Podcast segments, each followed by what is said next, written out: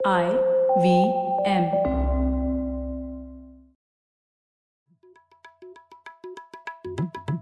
भाई हम हिंदुस्तानियों को बतियाना बड़ा पसंद है। बंगाली में अड्डा उड़िया में खोट्टी कन्नड़ा में हरटे और हिंदी में पुलियाबाजी। इस कला के लिए हमारी हर भाषा में एक शब्द है। हम तीनों तो अक्सर मिलकर पुलियाबाजी करते ही रहते हैं। तो हमने सोचा आपको भी इसमें शामिल कर लिया जाए। तो आइए प्रणय सौरभ और ख्याति के साथ करते हैं पुलियाबाजी। हे प्रणय ख्याति क्या हाल है बस मेरा तो ठीक। आप बताएँ ख्याति? बस सब चल रहा है। बढ़िया।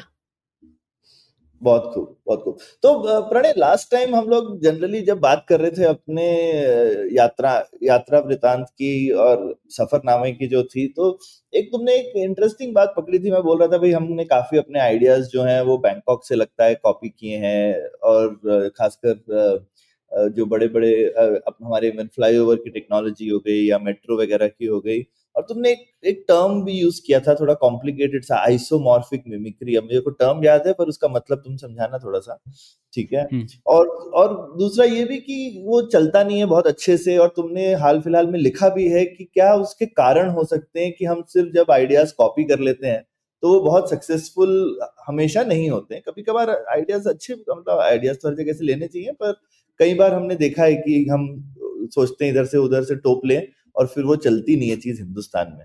तो ये बताओ, तुमने इसके बारे में लिखा भी है बहुत अच्छे से तो ये ये क्या, तुम, तुम्हारी इस बारे में क्या राय है? क्यों ऐसा होता है?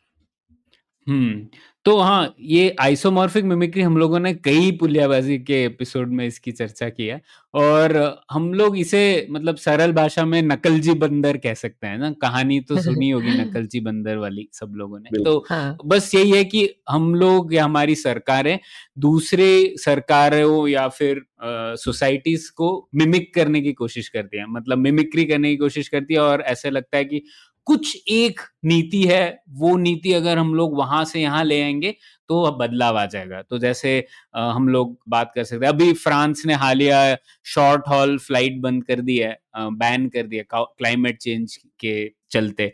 तो कई लोग ऐसे बोलते हैं, यार, अपने को भी वैसे करना चाहिए, ग्रीन टैक्स लगा दो, क्योंकि फ्रांस ने किया है। या फिर, एम्स्टरडम में इतने अच्छे बाइसिकल ट्रैक्स होते हैं बोगोटा में बस रैपिड ट्रांसपोर्ट सिस्टम होता है तो बैंगलोर में भी होना चाहिए। बस वो कर दो बदलाव हो जाएगा।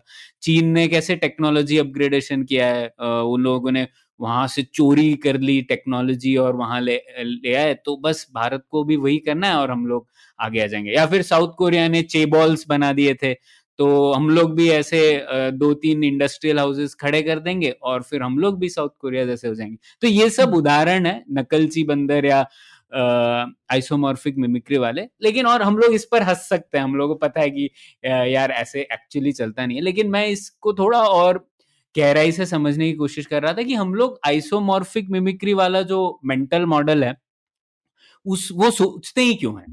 तो ये थोड़ा और गहरा सवाल हो गया कि हम लोग यहाँ पर जाते ही क्यों हैं? और उसका एक मतलब आंसर मुझे ऐसा लग रहा था कि हमारा सोचने का तंत्र ही थोड़ा गड़बड़ाया हुआ है। क्योंकि हम लोग पब्लिक पॉलिसी जब हम लोग सोचते हैं तो हम लोग बहुत एक डिटर्मिनिस्टिक प्रोसेस की तरह सोचते हैं। मतलब एक निश्चयात्मक प्रक्रिया की तरह कि ये ये नीति करने से ये बदलाव आ जाएगा।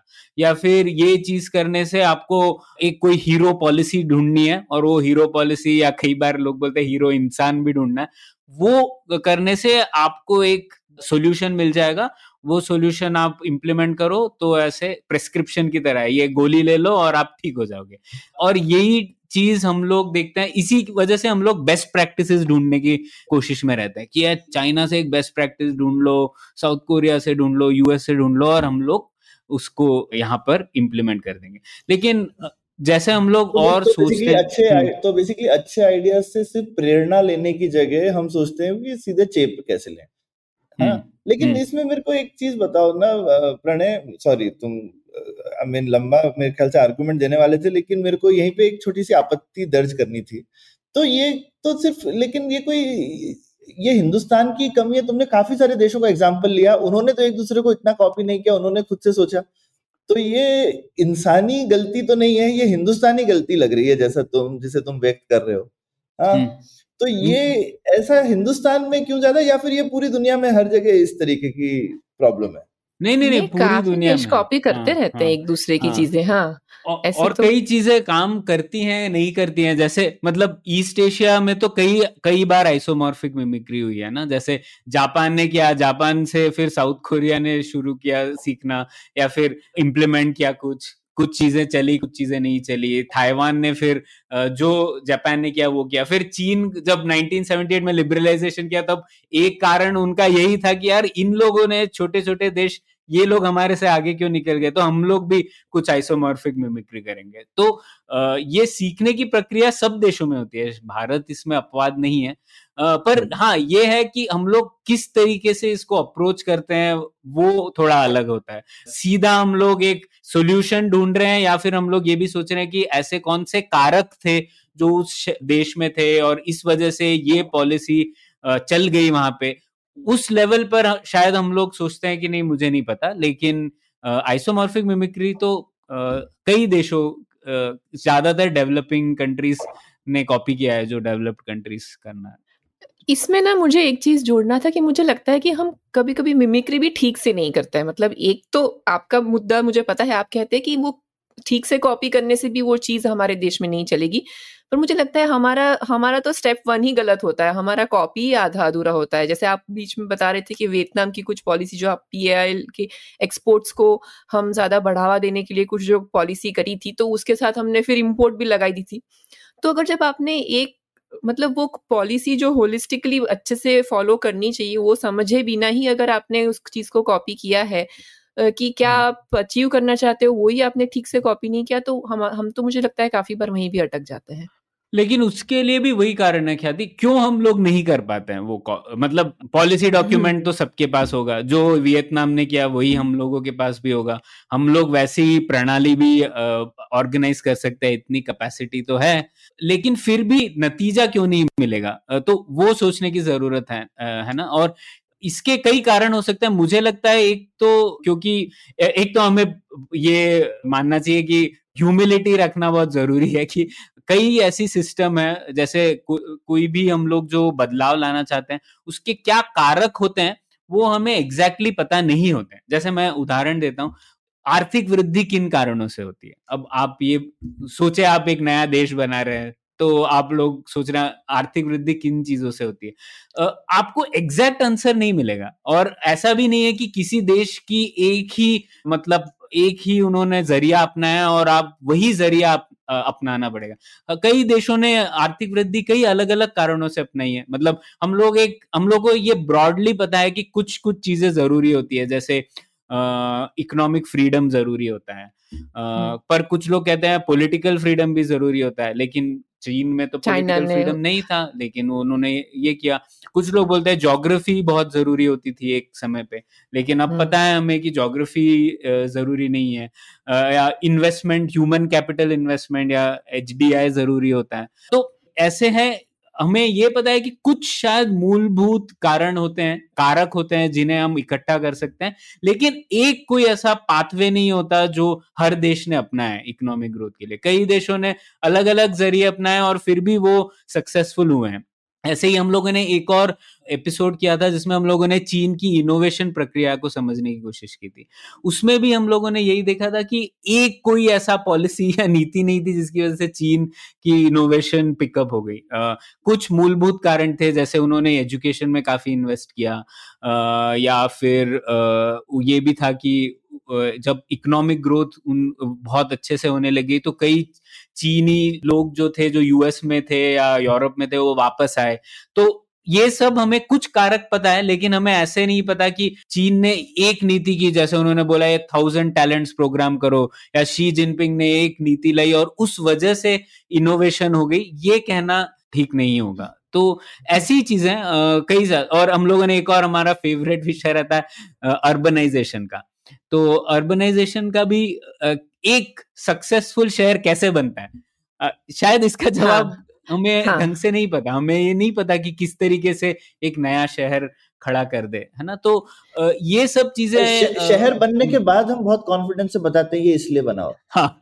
हाँ। ठीक है? हाँ, वो हम बता हाँ, सकते हैं पर शहर बनने से पहले नहीं बना सकते कि भाई ये ये दस चीज़ें करोगे तो ये शहर बन जाए तो हाँ, ऐसा क्यों है? मतलब हाँ आगे तो फिर इस तो क्यों ये सिस्टम इतनी कॉम्प्लेक्स है? क्या ये कहना चाहते हैं कि ये सारी सिस्टम्स इतनी कॉम्प्लेक्स है कि इनकी जितनी भी एक दूसरे के साथ की रिलेशनशिप्स है, इतने सारे फैक्टर्स की, वो अकेले कोई एक फैक्टर बन के नहीं कुछ रिज़ल्ट दे सकता जब तक वो बहुत सारी अलग अलग चीज़ें जुड़ के ना आए और वो क्या फॉर्मूला किस देश के लिए क्या होने वाला है, वो पहले से बताना बहुत मुश्किल है क्योंकि ये बहुत कॉम्प्लेक्स सिस्टम्स हैं। हाँ तो ये कह, कहना मुश्किल है लेकिन आज हम लोगों को अगर हम लोग इसको अक्नोलेज करेंगे तो इसके ऊपर और रिसर्च हो सकती है और हो भी रही है। आ, तो ठीक है कॉम्प्लेक्स सिस्टम से भाई जाने से पहले मैं ये भी बोलूँगा जैसे सौरभ आप जो बोल रहे थे ना लोग बहुत कॉन्फिडेंस से बोलते हैं वो भी इसीलिए क्योंकि हम लोग डिटर्मिनिस्टिक मॉडल अपना रहे हमको लगता है कि एक बार चीज़ हो गई तो हम लोग चार पाँच नीतियाँ देख लेते हैं पाँच छह साल में क्या हुआ या दस साल में। फिर हम लोग बोले यार, ये नीति हुई, उस वजह से बदलाव हो गया। लेकिन उसके मूलभूत कारण क्या थे? क्या ऐसी चीज़ें थी जो पहले हो गई थी जिसकी वजह से ये नीति चल गई इस बार और इस देश में? वो जानना ज़रूरी है। तो इसी के लिए हम लोग एक मतलब नया सोचने का ज़रिया है जो पिछले 20 साल में पब्लिक पॉलिसी में भी कॉमन हुआ है, जिसे कहते हैं कॉम्प्लेक्सिटी मतलब जटिल प्रणाली या कॉम्प्लेक्स सिस्टम तो कहने का तात्पर्य है कि पब्लिक पॉलिसी में हमें एक नया मेंटल मॉडल चाहिए, हमें एक नया सोच मतलब सोच ही पूरी बदलनी पड़ेगी।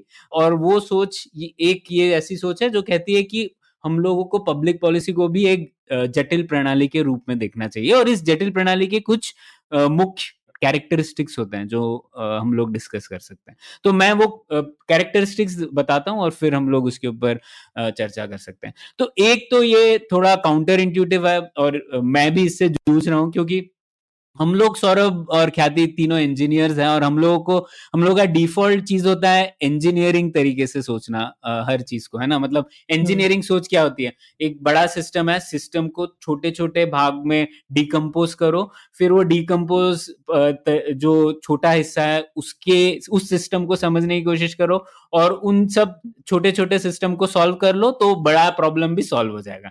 हम लोग ऐसे ही ऐसे ही करते हैं ना सर्किट डायग्राम भी बनाते हैं। तो एक कंपोनेंट सर्किट का सॉल्व करते हैं और फिर उससे हम लोगों को पूरा सर्किट भी सॉल्व हो जाता है। ऐसे ही सोचो। लेकिन कॉम्प्लेक्स सिस्टम बोलता है कि ऐसा करना ठीक नहीं होगा। कॉम्प्लेक्स सिस्टम कहता है कि the sum is always greater than the parts मतलब जैसे हम लोग ये भी कहते हैं ना कि चार उंगली और एक अंगूठे से मुट्ठी बन जाती है। मतलब मुट्ठी में अलग कैरेक्टरिस्टिक्स होती है जो एक एक उंगली दो उंगली में नहीं हो सकती है ना? तो अलग चीज़ें ही बन जाती है और हर सिस्टम दूसरे सिस्टम पे डिपेंडेंट रहता है हर एलिमेंट सिस्टम का। तो ये एलिमेंट एक दूसरे से इंटरेक्ट करते हैं और उस वजह से ये पूरी एक जटिल प्रणाली तैयार होती है। तो इसमें इसे कहते हैं एमरजेंस तो जैसे इसका कई उदाहरण भी दिया है लोगों ने, जैसे कि हम लोग सिर्फ़ ब्रेन के न्यूरॉन्स देख के ह्यूमन कॉन्शियसनेस क्या है ये नहीं बता सकते। हम लोग सिर्फ़ ह्यूमन या फिर हम लोग सिर्फ़ डीएनए वगैरह को देख के और हम लोग ये नहीं बता सकते कि लाइफ कैसे तैयार होती है। तो हम लोग को पूरे सिस्टम में क्या प्रक्रिया हो रही है उसको उस तौर पर देखना पड़ेगा। ना कि इंजीनियरिंग दृष्टिकोण से जिसके हम लोग डिकम्पोज करते हैं। तो इसे कहते हैं मतलब एक एमरजेंट प्रॉपर्टीज़ कहते हैं। तो अगर हम लोग ये सिस्टम को पूरी तरीके से देखें तो इसमें कुछ और तरीके होते हैं। एक तो होता है फीडबैक लूप्स होते हैं। जैसे कि हम लोग अक्सर कहते हैं ना कि एक एक एलिमेंट इस सिस्टम का कई दूसरे एलिमेंट्स को भी प्रभावित कर सकता है पॉजिटिवली या नेगेटिवली भी। जिसमें हम लोग पब्लिक पॉलिसी में भी कई चीज़ें देख सकते हैं ना कि अगर सरकार ने थोड़ा सा शायद बदलाव लाया ईज ऑफ़ डूइंग बिज़नेस में या जीएसटी में या टैक्स को सॉल्व कर दिया। तो उसके कई सारे फीडबैक लूप होते हैं। शायद इकोनॉमिक ग्रोथ पर भी होते हैं लोगों के बिहेवियर पे भी होते हैं लोग कैसे टैक्स को कंप्लाई करते हैं उसके ऊपर भी होते हैं। तो कॉम्प्लेक्स। सिस्टम का एक ये बहुत बड़ा हिस्सा होता है कि बहुत सारे फीडबैक लूप्स होते हैं। और ये फीडबैक लूप्स पॉजिटिव भी हो सकते हैं नेगेटिव भी हो सकते हैं। तो ये एक जानना ज़रूरी बात है।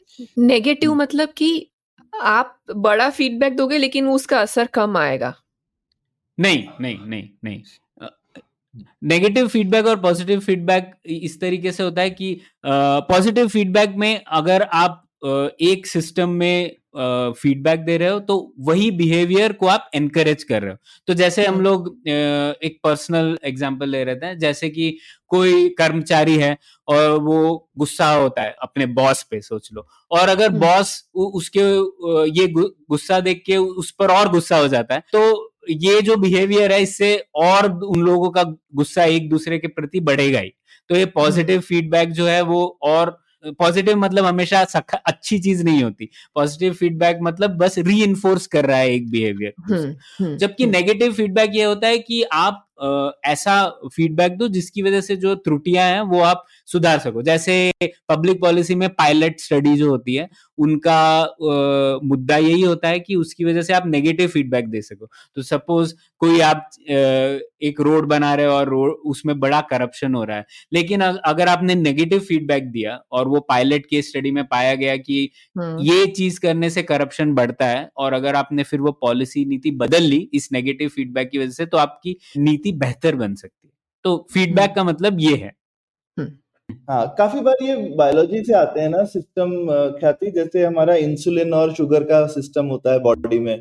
तो अगर हम्म। आपकी शुगर बढ़ती है तो इंसुलिन रिलीज़ होती है वो उसको कंट्रोल करती है है ना? तो ये भी एक तरीके का फीडबैक लूप है हमारी बॉडी के अंदर में। तो आप एक ये नहीं होता कि शुगर बढ़ रही है तो फिर हम ऐसी चीज़ डालते हैं कि वो और बढ़ती जाए। तो नेगेटिव फीडबैक हाँ. है वहाँ पे। एक वो बढ़ती है तो वो उतनी ज़्यादा इंसुलिन रिलीज़ करेगा कि आपकी शुगर कम हो जाए तो हमारी बॉडी में बायोलॉजिकल हाँ तो इसलिए कॉम्प्लेक्सिटी थ्योरी हम्म। में हम तो पब्लिक पॉलिसी में के पॉइंट ऑफ़ व्यू से डिस्कस कर रहे हैं लेकिन अक्सर बायोलॉजी इकोलॉजी वेदर ये शायद आम हम्म। मानुस भी जल्दी समझ सकता है क्योंकि हम इन चीज़ों से रोज़मर्रा करते हैं राइट तो किस तरह से इकोलॉजी काम करती है एनवायरमेंट काम करती है वो हमारे लिए बहुत इंट्यूटिव है समझना कि ये कितने सब लोगों को पता है कि अरे एक भी किसी छोटे जानवर को कभी मार दो तो उससे क्या हो जाएगा हम्म। आपके पूरे इकोलॉजी को वो आप कह नहीं सकते और कभी कभी पूरी की पूरी स्पीशी खत्म हो जाए तो कुछ पता भी नहीं चलता फ़र्क है ना तो हम्म। हम कह नहीं सकते हमेशा क्योंकि वो बहुत जटिल सिस्टम है आपस में पता नहीं है कि उस किसी एक चीज़ से क्या चीज़ें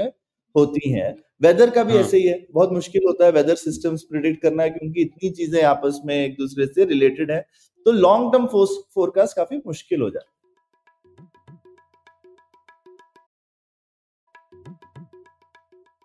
हाँ बिल्कुल तो आपने सही बोला सौरभ जैसे ह्यूमन सिस्टम ना हमें बुखार क्यों होता है? बुखार क्या ज़्यादातर चीज़ें बॉडी में नेगेटिव फीडबैक लूप्स रहते हैं जिसकी वजह से होम्योस्टेसिस एक प्रॉपर्टी होती है वो हम्म। हम लोग जो कि चीज़ें घूम फिर के एक रेंज में आ जाती है और हमारे बॉडी में नेगेटिव फीडबैक लूप रहता है जिसकी वजह से ये होता है तो खैर कॉम्प्लेक्स सिस्टम पब्लिक पॉलिसी में भी होते हैं और ये नेगेटिव फीडबैक लूप जो रहते हैं इनकी वजह से एक नॉन लिनियरिटी आती है तो मतलब ये कहना मुश्किल हो जाता है कि एक बदलाव कर लाने से क्या इफ़ेक्ट होगा सिस्टम पे, है ना? तो इसलिए हम लोग कहते हैं इस एक प्रॉपर्टी जो आती है इन फीडबैक लूप्स की वजह से, उसे कहते हैं डिस्प्रोपोर्शनेट कॉजेशन मतलब कि ये एक नॉन लीनियर सिस्टम हो जाता है। ऐसा आप नहीं कह सकते जैसे सर्किट में एक लीनियर सिस्टम रहता है। आपको पता है वोल्टेज इतना बढ़ाने से कितना करंट बढ़ जाएगा दूसरे हिस्से में सर्किट के। लेकिन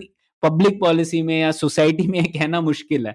और इसके कई एग्ज़ाम्पल भी है। उल्टा भी हो सकता है। बड़े बदलाव की वजह से कम चेंज भी होता है। जैसे हम लोग बात कर रहे थे डिमोनिटाइजेशन हम लोग सोच रहे थे कितना बड़ा चेंज हो जाएगा। या फिर कोविड नाइन्टीन हम लोगों को लग रहा था कि यार भारत की अर्थव्यवस्था तो पूरी चरमरा जाएगी। हमारा पब्लिक हेल्थ सिस्टम भी इतना कमज़ोर है। लेकिन फिर भी इस सोसाइटी में कुछ ऐसी चीज़ें थी जिसकी वजह से इतने बड़े बदलाव की वजह से भी चीज़ें फिर से पटरी पर आ गई आगे। तो ये क्या चीज़ें हैं क्या फैक्टर्स हैं ये समझना बहुत ज़रूरी है। शायद हमें अभी तक इसके जवाब नहीं मालूम लेकिन ये एक प्रॉपर्टी है जो समझना ज़रूरी है हमारे लिए। ठीक है? तो एक ये चीज़ है और इसकी वजह से एक एमरजेंस भी आता है। एमरजेंट प्रॉपर्टी जैसा हम लोग कह रहे थे कि ऐसी कुछ चीज़ें हैं जो अपने आप प्रकट हो सकती है जो पहले नहीं थी उस सिस्टम में। और नए कैरेक्टरिस्टिक्स आ सकते हैं जो कि पहले नहीं थे। एमरजेंट प्रॉपर्टीज़ भी तैयार हो सकती हैं क्योंकि डिस्प्रोपोर्शनेट चेंज हो सकता है। ये है। एक और प्रक्रिया कॉम्प्लेक्स सिस्टम में ये होती है कि पाथ डिपेंडेंस होता है। पाथ डिपेंडेंस आपने सु, सुना होगा। मतलब जो इनिशियल कंडीशंस है सिस्टम की वो जानना हम्म। बहुत ज़रूरी है। ये पता करने के लिए कि आगे जाके क्या बदलाव आएँगे। ये हम लोग कई बार डिस्कस भी करते हैं भारत के परिपेक्ष में कि भारत की इनिशियल कंडीशन क्या थी? किस तरीके से कॉन्स्टिट्यूशन तैयार हुआ? किस तरीके से हमारी स्टार्टिंग स्टोरी थी? उसका कई आज तक भी प्रभाव रहता है और इसीलिए कुछ चीज़ें जो भारत में हो सकती है वो दूसरे देशों में नहीं हो सकती और उल्टा भी है। तो ये जानना भी ज़रूरी है।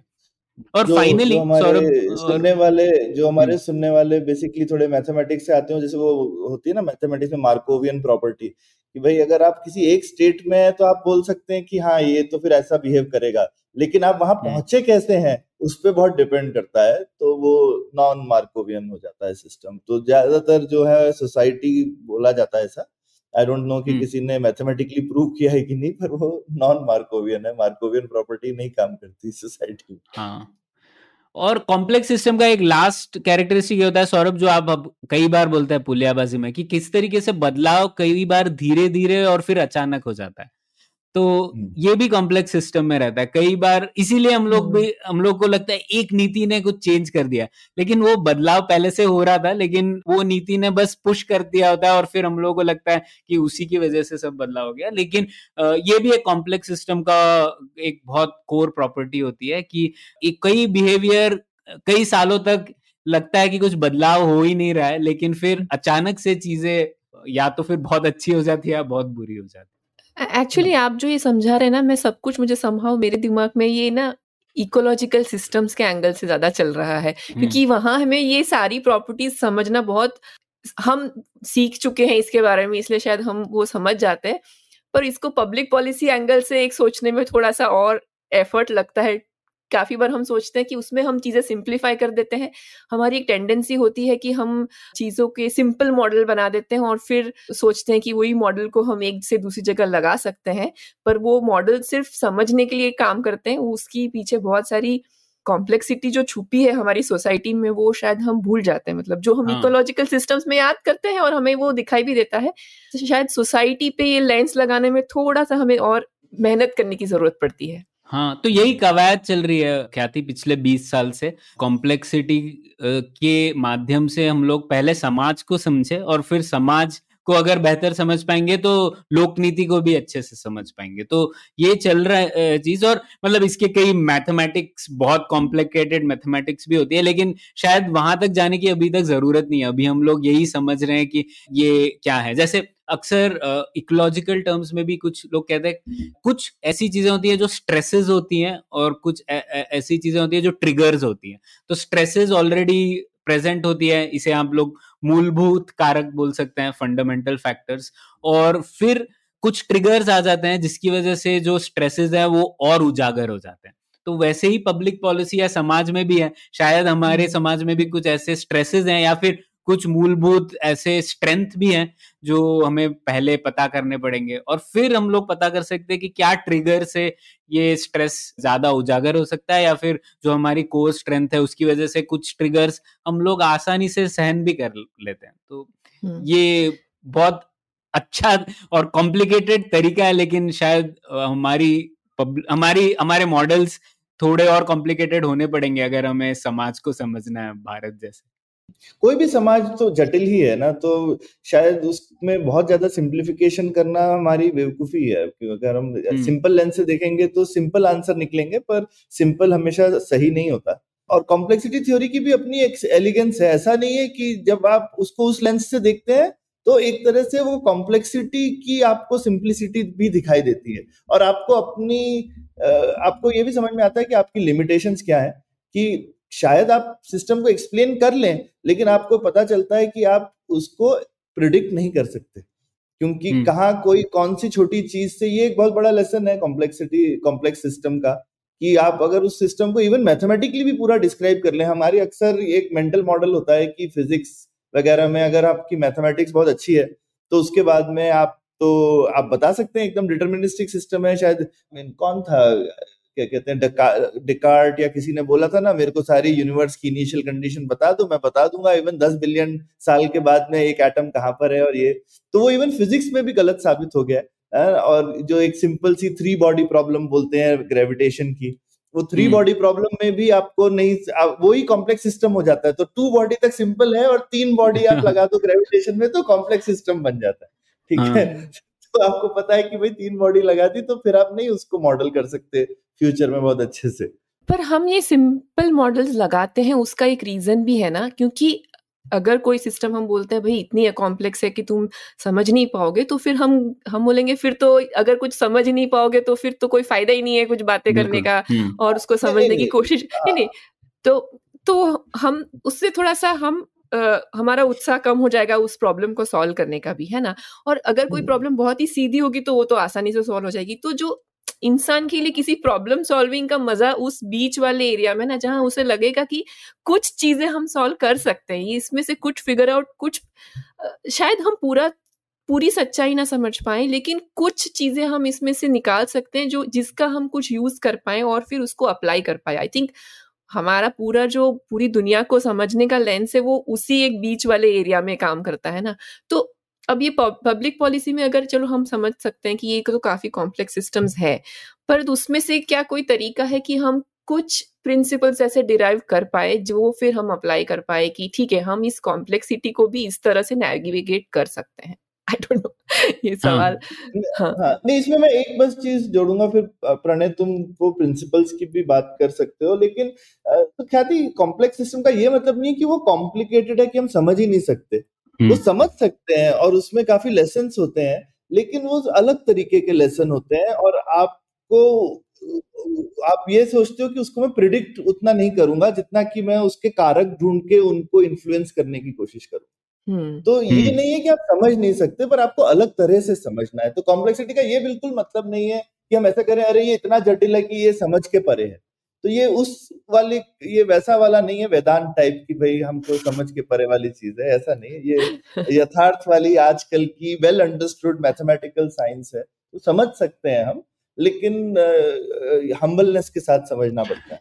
हाँ हाँ वही हम लोग बात कर रहे थे ना किसी चीज़ का मुश्किल होना और जटिल होने में फ़र्क है।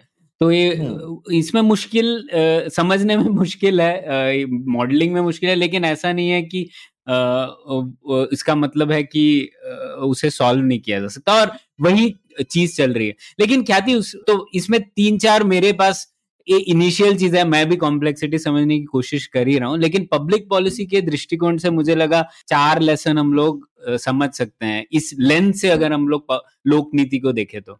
एक मैं शुरुआत वहीं से करूँगा जहाँ आपने बात छोड़ी थी। कि एक्चुअली कॉम्प्लेक्सिटी से आपको हतोत्साहित होने की ज़रूरत नहीं है, शायद आपको उत्साह मिलेगा कॉम्प्लेक्सिटी लेंस से देखे तो। क्यों? और इसी के ऊपर एक काफ़ी फ़ेमस किताब भी है कमांडिंग होप जो कि एक थॉमस होमर डिक्सन है, उन्होंने एक किताब लिखी है, वो कॉम्प्लेक्सिटी थियरिस्ट है और उन्होंने इसके ऊपर लिखी थी। तो क्योंकि हम लोगों ने कॉम्प्लेक्सिटी में देखा ना कई बार बदलाव धीरे धीरे होता है और फिर अचानक होने लगता है। तो इसका मतलब ये है अगर आप उसको एक सकारात्मक तौर पे देखें तो आप आपको जिस चीज़ को बदलाव लाना है उसमें आप धीरे धीरे चीज़ें जो है उसकी ओर ले जाएँ तो शायद फिर आपको अचानक से वो जो आप सोच रहे थे वो बदलाव देखने में आ जाएगा समाज में ना? तो जैसे कई लोग जैसे छोटी चीज़ें कर रहे होंगे जो अभी छोटी चीज़ लग रही होगी शायद जैसे हम लोग कह रहे हैं हम लोग उदाहरण ले सकते हैं, जैसे पार्लियामेंट को ठीक करने करना है। तो हम लोग पार्लियामेंट को ठीक करना है, जैसे हम लोग पीआरएस की बात करते हैं या माधवन भी यहाँ पे। तो वो एक चीज़ जो है, हम लोग को लगता है, यार, उससे क्या होगा? भारत में इतने प्रॉब्लम है। लेकिन धीरे धीरे और अचानक अगर वो एक चीज़ फिक्स हो गई तो शायद कई चीज़ें जो थी आ, हमारे समाज में या जो गड़बड़ हो रहा है लोकनीति में वो ठीक हो सकती है। तो ये एक बहुत बड़ा लेसन है और इससे तो मुझे लगता है बहुत ही प्रेरणा लेनी चाहिए हम लोगों को कि हतोत्साहित नहीं होना है। और जैसे हम लोग कहते हैं ना, कर्मण्यवाधिकारस्ते माफलेशु कदाचन, उसका कॉम्प्लेक्सिटी में अलग ही मीनिंग निकलता है कि अगर आप ये बदलाव लाने की कोशिश करते रहे और शायद वो बदलाव अभी छोटा लग रहा हो, लेकिन उसकी वजह से बहुत बड़ी चेंज भी आ सकती है। तो एक ये लेसन है तो ये है कि होप एनालिसिस पैरालिसिस इसका निष्कर्ष नहीं है इसका निष्कर्ष ये है कि बदलाव आ सकते हैं बड़े बड़े बदलाव छोटी छोटी चीज़ों से भी आ सकते हैं। एक ये। दूसरा मुझे एक बहुत फंडामेंटल चीज़ लगती थी कि जैसे हम लोग पॉलिसी को हमेशा एक रेसिपी के तौर पे देखते हैं ना तो हम लोगों को। लगता है कि जैसे ये नीति और एनआरईजीएस कर देंगे तो ये बदलाव आ जाएगा और मतलब चीन की तरह करेंगे टेक्नोलॉजी ट्रांसफ़र तो इनोवेशन हो जाएगा। ये सोचने का नज़रिया ही अलग होगा अगर हम लोग कॉम्प्लेक्सिटी सिस्टम की तरह ओर से देखें। तो मुझे लगता है अगर हम लोग उस मेटाफर को देखें तो आप पॉलिसी रेसिपी के ऊपर ज़्यादा नहीं सोचेंगे, लेकिन हम लोग, आप लोग ये सोचने लगेंगे कि सरकार को क्या सामग्री इकट्ठा करनी चाहिए वो रेसिपी बनाने के लिए। अगर वो सामग्री हम लोग इकट्ठा कर लेंगे तो शायद वो पॉलिसी जो थी वो बदलाव आ, आ जाएगा। जैसे कि हम लोग यहाँ पर भी कह सकते हैं ना इनोवेशन के हम लोगों को पता है कि कुछ मूलभूत कारण थे जिसकी वजह से चीन में बदलाव आया एजुकेशन इकोनॉमिक ग्रोथ वगैरह वगैरह तो पॉलिसी का जो मेन मोटिवेशन होना चाहिए वो ये होना चाहिए कि इन सामग्रियों को इकट्ठा करें ना कि हम लोग ये ढूंढे कि एक बेस्ट प्रैक्टिस क्या है और उस वजह से बदलाव आ जाए ये आप लोग कई चीज़ों पे अप्लाई कर सकते हैं अर्बनाइजेशन के ऊपर भी हमें पता है अर्बनाइजेशन के कुछ मूलभूत कारण होते हैं जैसे लिविंग कंफर्टेबल होनी चाहिए हम्म। ये भी होना चाहिए कि लिविंग कॉस्ट ऑफ़ लिविंग ठीक ठाक होनी चाहिए। ये कुछ हम्म। चीज़ें हैं जो हमें पता है मूलभूत चीज़ें। हाँ तो इन चीज़ों पे आप देखें तो पॉलिसी को देखने का नज़रिया अलग हो जा रहा है क्योंकि अक्सर सरकार की जो सोच होती है वो इस तरीके से नहीं होती। मूलभूत चीज़ें बाद में सॉल्व करेंगे अभी एक पीएलआई ले आएँगे या फिर अभी एक हंड्रेड स्मार्ट सिटीज़ बना देंगे और उससे बदलाव आ जाएगा। ऐसे हम लोग सोचते हैं लेकिन कॉम्प्लेक्स सिस्टम देखेंगे तो हम लोग मूलभूत कारणों पे ज़्यादा तवज्जो देंगे ना कि हम्म। एक नीति के ऊपर। तो ये दूसरा लेसन मेरी ओर से। तीसरा है प्रोबेबिलिस्टिक सक्सेस जैसा कि हम लोगों ने कहा अगर सिस्टम डिटर्मिनिस्टिक नहीं है तो हम लोग इस तरीके से नहीं सोचेंगे कि सरकार को ये चीज़ करेंगे और ये चीज़ करने से हमें सफलता मिल जाएगी। हम लोग ये भी पता कर पाएँगे कि सक्सेस प्रोबेबिलिस्टिक होती है। ज़्यादा से ज़्यादा सरकार ये कर सकती है कि कुछ चीज़ें सामग्री इकट्ठा कर ले, फिर खाना अच्छा बनेगा या नहीं और जा रेसिपी चाहिए या नहीं, वो आगे जाकर ही पता पड़ेगा। तो हम लोग थोड़ा ये भी जान लेंगे कि सरकार हर चीज़ नहीं कर सकती और सरकार कई बार फेल भी होगी, वो भी हमें जानना ज़रूरी है। और फाइनली ये है कि अगर हम लोग कॉम्प्लेक्सिटी लेंस से देखें तो इकोनॉमिक फ्रीडम और मार्केट उसको भी आप और बेहतर तरीके से समझ सकते हैं। क्योंकि वही कहता है ना जैसे हम लोग हायक की the use of knowledge in society जो ऐसे है उसके बारे में कई बार चर्चा कर चुके हैं। अगर सिस्टम्स एक दूसरे के ऊपर डिपेंडेंट है एलिमेंट एमरजेंट प्रॉपर्टीज़ हो सकती है तो सबसे बेहतर तरीका है इस सिस्टम को ऑपरेट करने का कि आप पूरे सिस्टम को अलग अलग चीज़ें ट्राई करने का आ, मौका दीजिए। कुछ चीज़ों की वजह से ऐसे बदलाव आएँगे जो कि पूरे सिस्टम को बदल दें। तो इस वजह से डिसेंट्रलाइजेशन काफ़ी अच्छा अच्छी चीज़ हो सकती है ना? तो इसीलिए हम लोग ये भी कहते हैं कि जैसे फेडरलिज्म ज़रूरी है भारत के सिस्टम में क्योंकि इस वजह से अलग अलग एक्सपेरिमेंट्स हो सकते हैं कुछ चीज़ें हो सकती है जो आ, अच्छा बदलाव लाए और पूरे सिस्टम में फैल जाए। बजाय इसके कि एक सेंट्रलाइज डायरेक्टिव हो और उस उसी पथ पर हम लोग चले और ऐसे हम्म। चीज़ें पर चले जाए जिससे वापस आना बहुत मुश्किल हो। तो इसीलिए डिसेंट्रलाइजेशन और कॉम्प्लेक्सिटी थियोरी बहुत कॉम्पेटेबल है। तो ये चार चीज़ें हैं मुझे लगा इस मेरी लर्निंग जर्नी शुरू हुई है कॉम्प्लेक्सिटी की। तो मुझे लगा था एटलीस्ट ये चार लेसन अच्छे हैं पब्लिक पॉलिसी के दृष्टिकोण से और इसे और समझने की ज़रूरत है। अगर हमें पब्लिक पॉलिसी और अच्छी बनानी है तो।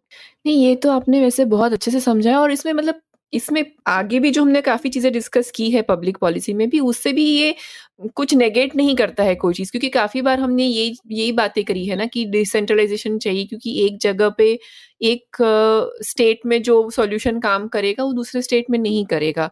तो हम ये बोल रहे हैं कि हमें सब पता नहीं है लेकिन हम अलग अलग चीज़ें उस जगह पे वो ट्राई करने देंगे तो आगे कुछ हो सकता है उसमें से। और कोई एक मॉडल अच्छा काम करेगा एक जगह दूसरा मॉडल कहीं और काम करेगा।